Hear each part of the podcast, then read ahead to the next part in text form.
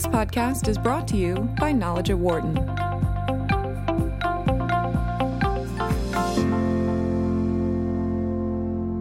We have discussed several times on this show the importance of the Dodd Frank Act, which was put into place in the wake of the financial crisis to make sure that banks couldn't create another scenario that allowed the U.S. economy to dip into such dangerous territory. But like many pieces of legislation, upon review, it appears as if there is a want to tweak a few things in Dodd Frank.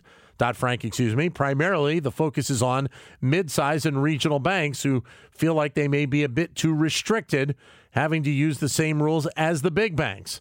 The big banks put forth, or I should say, the bill put forth uh, has passed Congress and awaits the signature of President Trump. But the warnings still go out for banks to make sure that they act appropriately with this easing of some of the rules. David Zaring joins us in studio. He's an associate professor of legal studies and business ethics here at the Wharton School. And joining us from Washington, D.C., is Andy Green, managing director of economic policy at the Center for American Progress, as well as a former counsel for the SEC, and he'll be joining us in just a few minutes. David, great to have you with us today. Thank you for coming in. Uh, it's great to be here. So, uh, what has been your reaction to the want to tweak some of these issues in Dodd Frank, specifically where mid sized banks and, and, regional banks are concerned? So, in my view, uh, this uh, effort to sort of change the regulatory requirements on mid sized and regional banks is reflective of a cycle we sometimes see in financial regulation, which is there'll be a crisis, a disaster, and then Congress will pass relatively intensive regulations um, designed to stop the last war from happening again in the future. So a lot of what Dodd Frank was designed to do was prevent the the basis of um, the financial collapse that we had before uh, the legislation was passed from you know creating the sort of environment where that kind of collapse could happen again. Um, and then when times get better, there tends to be a lot of pressure from the industry to reduce regulatory requirements. And I think legislators are often receptive to that kind of reduction because the good times are rolling and we haven't had a financial crisis. Memories are short, um, uh, even if history uh, often repeats itself. And then so um, there's often an effort to deregulate. Um, so that doesn't necessarily mean that deregulation is bad. Um, it could be that the regulation that was passed is overly intensive and that this is a needed correction. Um, and what we see in the United States is uniquely, uh, stop me if I'm going on too long. No, you're good. We, we have a ton of small and medium sized banks, yes, more do, than yeah. uh, in other countries. And they were finding compliance with the new rules designed to stop the collapse of the largest institutions to be difficult to comply with. So they were, um, you know, big proponents of some sort of regulatory relief. Andy Green joining us uh, right now. Andy, welcome. Hi.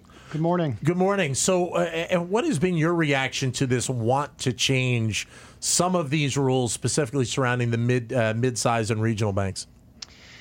Well, the uh, the interesting thing is that uh, uh, the the things that target mid-sized and regional banks are only one part of the broader package, and the, the broader package includes uh, things that are, are, uh, are, major changes for the very largest banks, uh, some of the largest foreign banks that have uh, uh, presences here in the U.S., uh, foreign banks that were bailed out and received very large payments from the U.S. or, or foreign governments.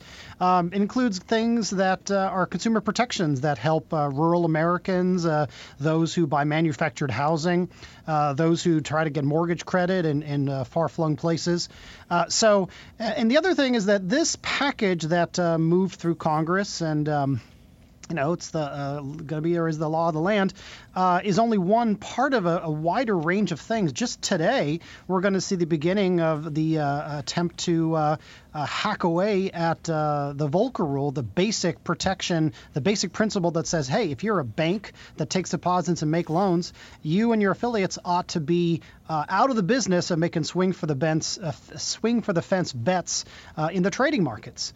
Um, so you know we have to keep this in context. Uh, uh, you know, looking across the broader array of uh, of what's going on and and whose side uh, is going to benefit from this. But, but I think a lot of people are, are, sitting back here in in this kind of climate, Andy, and, and they wonder, you know, is is this move in general a good one? And you kind of allude to there that that we just have to be wary in terms of where we are going with uh, with Dodd Frank in general in, in the years to come. Uh, you know, look, regulation always needs to be tweaked, improved, etc. But the question is, uh, who, what's the, what direction is it going in? Are we trying to improve it to make it stronger, simpler, tougher, tighter, so that the financial uh, system is serving the real economy better, or are we engaged in boosting the profits, boosting the market concentration and dominance of the very largest institutions, often at the expense of the real economy and ordinary working Americans? And I think the evidence to date is that uh, that uh, Trump and the regulators that he's put in place are very much uh, looking at trying to concentrate power uh, and not trying to do things that protect working Americans, their ordinary pocketbooks, and taxpayers. David? Uh, there's a couple of uh, larger institutions, two of the largest, and then many of the almost largest that really benefit from this legislation. So it's not just about um, okay. community banks, um, uh, uh, the, the, so-called custody banks, and that's State Street, um, uh, Northern Trust, and um, uh, um, uh, Bank of New York uh, Mellon. Um, those banks are sort of weird um, and idiosyncratic banks, but basically they hold a lot of clients' money. Um, and they've got a lot of regulatory relief from this bill. They're going to be able to um, comply with their regulatory capital requirements more easily and use more of the sort of assets that they're holding to count as capital um, uh, that um, is going to make their lives easier. And then, in addition, uh, as Andy was saying, um, the change uh, in some of the sort of oversight requirements from 50 billion it's ultimately headed to 250 yep. billion dollars of assets under management so those banks that hold between 50 and 250 billion dollars uh, are certainly going to get um, uh, some regulatory relief, lots less oversight by the Fed, um, uh, less stress testing that they have to do themselves, um, a sort of longer schedule for checkups as to see how they're doing.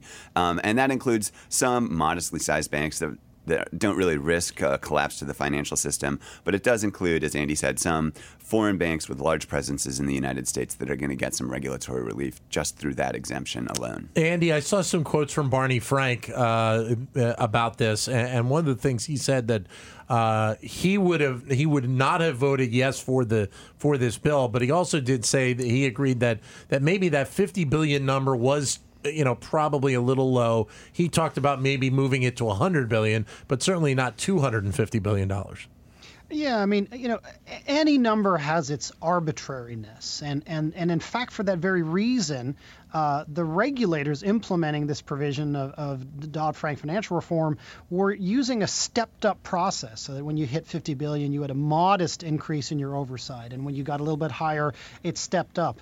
Uh, and and so you know, the, the if you move it to 100 or move it to 250, at any point there's going to be some increase in oversight, and and just the question it really is how uh, how much are you going to have that's outside of the uh, the stronger oversight side and the, the, the, sort of the gradual increase. And you know, I, I, have to. I think we need to step back and think about even just the the, um, the way we think about these questions. Um, and and I think uh, David is absolutely right to highlight uh, these custodian banks. And and for, for most people, never think about them. But these are banks that hold 20 trillion dollars uh, yeah. in just in one bank, and the other one uh, the other one has maybe 15 or 16, and the other one is about the similar. So these are banks that hold all the stocks and bonds that you and I own, and then they they themselves have very small, on a relative size, banks that actually take deposits and make loans uh, underneath them. Um, but it's that underlying bank that, you know, when we talk about the idea of regulatory relief, it strikes me as uh, you know, and backwards uh, because these are banks that took uh, uh, major bailouts because the collapse of them would have been catastrophic for the global yeah. economy. So we really ought not to be thinking of this as regulatory relief or making life easier. We ought to be thinking about who's going to be able to earn more off of the slim uh, equity that's in these banks, and is it going to be the executives and the shareholders who, you know, get the upside uh, for them, but then leave the downside to the taxpayer. And that's where I really think financial reform, financial regulation is about accountability. It's about making sure the financial system absorbs its own losses, is not engaged in high risk activity, and that's for the benefit of the taxpayer and the real economy and you and me, ordinary investor out there who want to be able to go to the financial system, make their investments, earn their you know earn their savings, and not see it stripped away by uh, uh, folks who are don't have uh, our best interests at heart. David. I'm a little less worried about the custodial banks than Andy is because I, I don't. They did take money uh, when um, when there was a bailout, um, but uh, all the banks were forced to take money, and, and they are to be sure, way too interconnected to fail. You know, Yeah. they're an essential part of the plumbing of the financial system. However, I don't think we've seen much evidence that they're about to fail. Um, one thing that uh, you know investors in these institutions are going to get with this, um, you know, different way of calculating the sort of supplemental leverage ratio is uh, it's likely that um, you know um, the equity slice, as Andy says, uh, at State Street and uh, Bank in New York, um, Mellon will uh, you know enjoy you know, enhanced returns based on that. So it is true that uh, investors will benefit from this. I'm not sure that these banks pose a massive risk to the financial system, and so I'm not confident that the regulatory uh, regime they were under before this statute passed was um, was uh, you know necessarily uh, needed to ensure that the system wouldn't collapse on around them. Andy, do you think that that and uh, as I mentioned at the top, the, this differentiating between the the mid-size and, and community banks compared with the big banks, do you think there should be a distinction between those two sets of, of entities in terms of the regulation that that they deal with? In, in, in general, uh, I, I do think it's sensible to try to tailor um, a regulation to the risk that institutions pose, to the work that they do. Um, uh, so, but I think we also have to think about the, the knock-on effects and uh, you know how changing regulation will will affect incentives. Uh, already, you see out there uh, law firms and investment banks and and those uh, investment analysts saying this is going to be a bonanza for merger and acquisition, where regional banks and and community banks are going to acquire uh, each other and and grow. So banks that were staying below 50 billion dollars, that were staying closer to their regional economies, closer to their communities, are going to be getting bigger uh, and more consolidation. So I think really uh, in a world where uh, folks are quite concerned about consolidation, um, the impacts on lending and support for regional economies, often out in rural America. Uh, I- you know, I, I, I think that the um, the perverse impact of, of this, uh, you know, is something that uh, it, it troubles me. David? Uh, so, um, $10 billion sounds like a lot of money to you and me, but um, those are the institutions with $10 billion in assets on, uh, or less that get the most relief. Um, and one of the ways they get that relief is they're allowed to exempt themselves from this international process of figuring out how much money you got to keep on hand, Right. um, as long as they can establish that they've maintained a pretty simple uh, leverage ratio or capital ratio of 8 to 10%.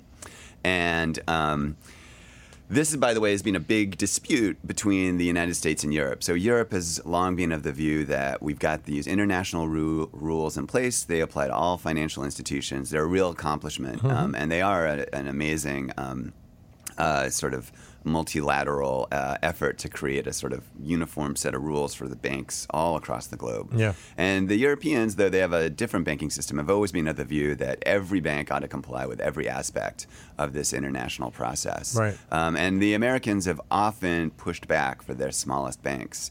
I mean, here we have Congress coming in and saying, you know, we're not even going to let the regulators follow Basel if um, the community banks take this off ramp. And uh, to me, that's a interesting, you know, statement about the way that um, you know this Congress sees the importance of international regulatory cooperation. Uh, it suggests they don't see it as that important, at least not for these smaller institutions. Um, uh, and so I think that's one consequence you're getting out of this uh, bill. On the other hand, um, as I said a little earlier, foreign banking organizations doing business in the United States that are pretty big, they're going to benefit from this legislation. So I, I wouldn't say this is just a you know nationalist exercise or something like that. So, in your opinion, then, for the average consumer, the person that's driving around listening to us on Sirius XM right now, where are they going to see potentially the impact uh, of of these changes? At least the ones that, that are going to be be uh, signed into into law by President Trump sometime in the in the near future.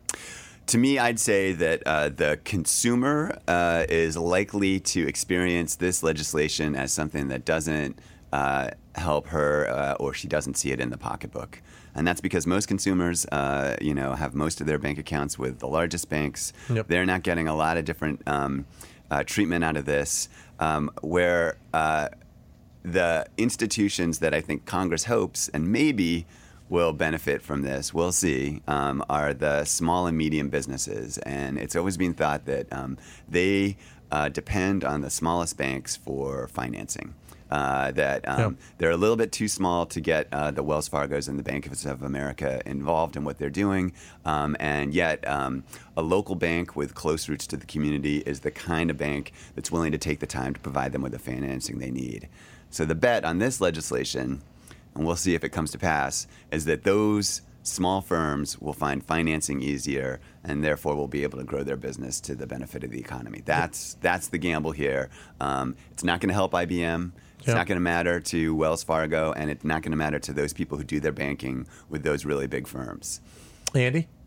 I, I largely agree with uh, David's analysis of what this legislation's uh, immediate impact for consumers and, and the intent of it for uh, you know uh, smaller businesses out there that, that are more dependent upon smaller and medium-sized banks. Uh, I, I, think I, uh, I, I, I share the skepticism and perhaps even stronger skepticism about whether it will actually yield the result that was intended. And and you know to me it's really about how rickety, how fragile do we want uh, the regional banking system to be? Because we have seen in the past failures of regional banks. Continental Illinois in the 1980s was one of the most uh, uh, uh, you know, prominent uh, regional banks at the time had to be bailed out by the Federal Reserve by Paul Volcker, uh, and um, you know, during the financial crisis, we saw regional banks uh, fail, and and um, you know, if you're out, uh, if you're a small business, if you're a family farmer, if you're frankly even just an ordinary consumer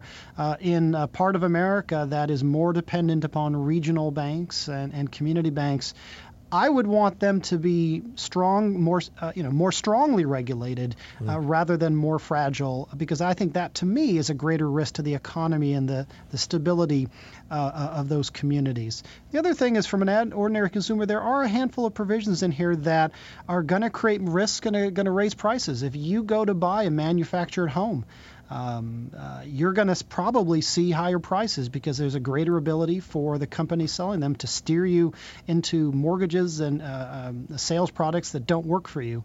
Um, we have less ability to see out into who's getting loans in rural America because the uh, Home Mortgage uh, Disclosure Act, HMDA, uh, the database that that data collection is now going to stop for about 75% of the banks uh, out there. So, you know, there are some some knock-on risks, uh, and I, I just hope it doesn't end uh, as badly as, it, frankly, it, it, it, could. Are you expecting to see even greater change as we go out the next few years, where where Dodd Frank has obviously played an, an important role in the last decade, Andy? You know, I, I do. I, I very much worry about that. If we look across the regulators, um, you know, David mentioned some of the things that uh, uh, the Fed is doing, or at least will be impacted by this bill. But the Fed's doing even more to dial back stress testing, dial back uh, leverage ratio, capital ratios. Um, the CFTC, the Commodity Futures Trading Commission, uh, looks to be doing proposals to uh, dial back some of the transparency and market competition provisions of swaps regulation.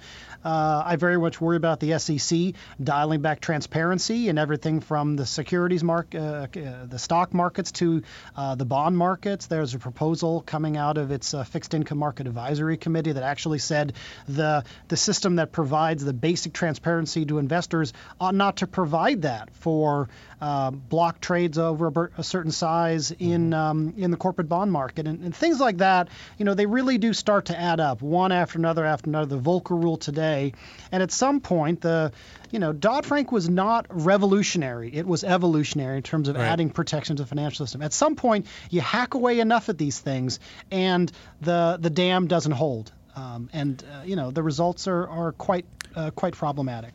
Uh, David? to me, I'd, I'd I'd focus on two things in particular going forward. Um, uh, one is the Volcker rule, as as Andy has said. So the, um, so Dodd Frank said pass a Volcker rule, and that means that banks can't engage in propri- proprietary trading on their own account, Yep. like hedge funds.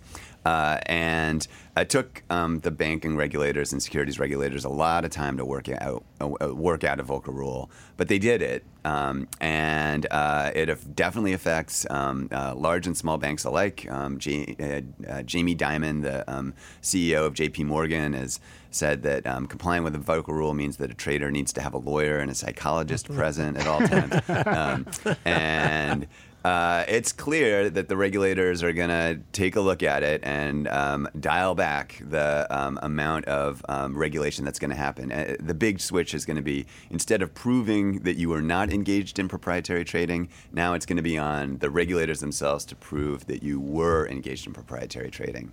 So this legislation uh, Dodd Frank said pass a Volcker rule, and this legislation doesn't say anything about that. But regulators have said that's the next thing we're going to take a look at, and that makes a big difference for uh, banks. Um, it's a it's it's tough for small banks to comply with, but um, for big banks, um, they're also very interested in this uh, regulatory rollback.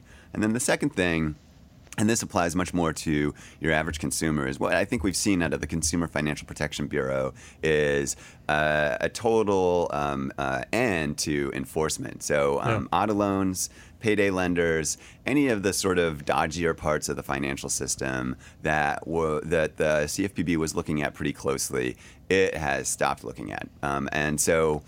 Um, that too is a bet on deregulation. Basically, the idea is that um, you know these uh, consumers and they are at-risk consumers are going to be better served by you know unfettered payday lenders and title loan givers um, uh, than they would be if they had protection. And um, to me, that's a real change in the spirit of Dodd Frank, the uh, pivoting of the CFPB from uh, scrutinizing these industries to. Um, you know, totally um, ceasing any scrutiny at all. Well, and the other part to it, Andy, is is that uh, I think a lot of people still have a great concern about the big banks in general.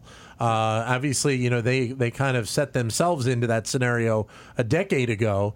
But even when you know you still have things coming up with organizations like Wells Fargo Yeah. uh, or UBS, you know, take your pick of uh, whether it be here or internationally. You know, the fact that these things are still popping up a decade later lends you to believe that you know no matter what the banks are going to continue to try and do some of this stuff so why should we pull back on some of these rules Uh, no, I, I, would- I would agree with that. Uh, uh, I mean, I think we have to look back at, first of all, uh, banks have been quite profitable uh, in recent years. It's not like there's a challenge in terms of bank profitability overwhelmingly. There's Right. some exceptions. Um, you know, Morgan Stanley, which has tried to comply more with the, the spirit and intent of, of Dodd Frank of moving away from proprietary trading towards serving customers, has actually had very good profitable years. And Goldman Sachs, which has had more of a, uh traditional proprietary trading approach to things, has had a rough time making those adjustments. And I'm not going to comment any further on what their future might be or what their business strategy is. But it, it goes to show you that um, uh, it's quite possible to to run a financial system that uh, serves the economy effectively and is reasonably profitable for the institutions and and the executives and the employees that work there. Uh, so. Uh, in addition, uh, lending uh, is is doing reasonably well. You know, the economy I still think has a lot more room to improve. If we actually had labor force participation today the way it was in the year 2000, we'd have 8.7% unemployment, not 3.9%. So th- there's definitely slack out there, but it's not like the financial system is is failing to do its job. We've seen reasonable loan growth uh, o- over the years. So, you know, ultimately, um, I, I think we have to remember that business and the economy is something that uh, is about providing the goods and services that you and I need to do whatever we need to do in a daily life. The financial system serves that, um, and a well-regulated, well-capitalized financial system serves that better than one that facilitates booms, busts, and bailouts. Um, and it's also one that uh, it's not only bad for the economy and and uh, the real businesses that need uh, a lending. I mean, try to get a s- small business loan back in 2009 or 2010. It was quite difficult. It, it, it, this stuff goes to the core of democracy and faith in institutions and government. Um, I, I, frankly think the rise of, po- uh, of, sort of dangerous populism, authoritarian, um, you know, xenophobic backlashes, in some sense, arises out of the sense in 2008 and 2009, both in the U.S. and Europe, that the most the most powerful and wealthy institutions in the country got bailed out, yeah. and everyone else was stuck with the bill. And the yeah. Europeans were stuck with it longer than the U.S. was in many ways because our reforms were quicker and tougher. But uh, we're still being roiled politically by uh, insufficient uh, attention to accountability and, and, and quality regulation in, in finance. One way that regulators have tried to deal with, uh, you know, banker excesses is to really emphasize the importance of ethics and culture in banking. Yeah. And on the one hand, it's really hard to know what that means. Be more ethical. uh, any banker is going to, um, you know, wonder what exactly that requires in any moment. Yeah. But there's definitely the sense that um, there are cultural failures at banks like Wells Fargo sure. that have. Um, that have been tolerated by upper management, and if there was some way to make it that these institutions were doing their jobs uh, without sort of the sense of sort of taking advantage of the consumer or pushing right to the edge of lines. That that would that would make the sorts of problems that these institutions have run into less likely to happen. And they're still talking about that now. So, um, so we'll see what happens with this push towards, you know, making more ethical and a culture of better banking. But, but that's one thing that still is out there. But that goes to the, the to the uh, story that I've mentioned a few times about whether or not you can you can go ahead and have you know more serious penalties put on the people that are running these banks, even though you can't necessarily connect the dots from you know CEO knew that what was going on at Wells Fargo was actually going on. Yeah, that's a that's a that's a real problem. Um, uh, you know, ethics and culture uh, start with a tone at the top, and that seem to require accountability at the top. And you know, that's one thing that is uh, uh, banking regulators have had a hard time proving. Great having you both with us. Thank you, David. Good talking to you again. Uh, Thank it's you. good to be here. Andy, great to have you joining us from Washington D.C. All the best. For more insight from Knowledge at Wharton, please visit knowledge.wharton.upenn.edu.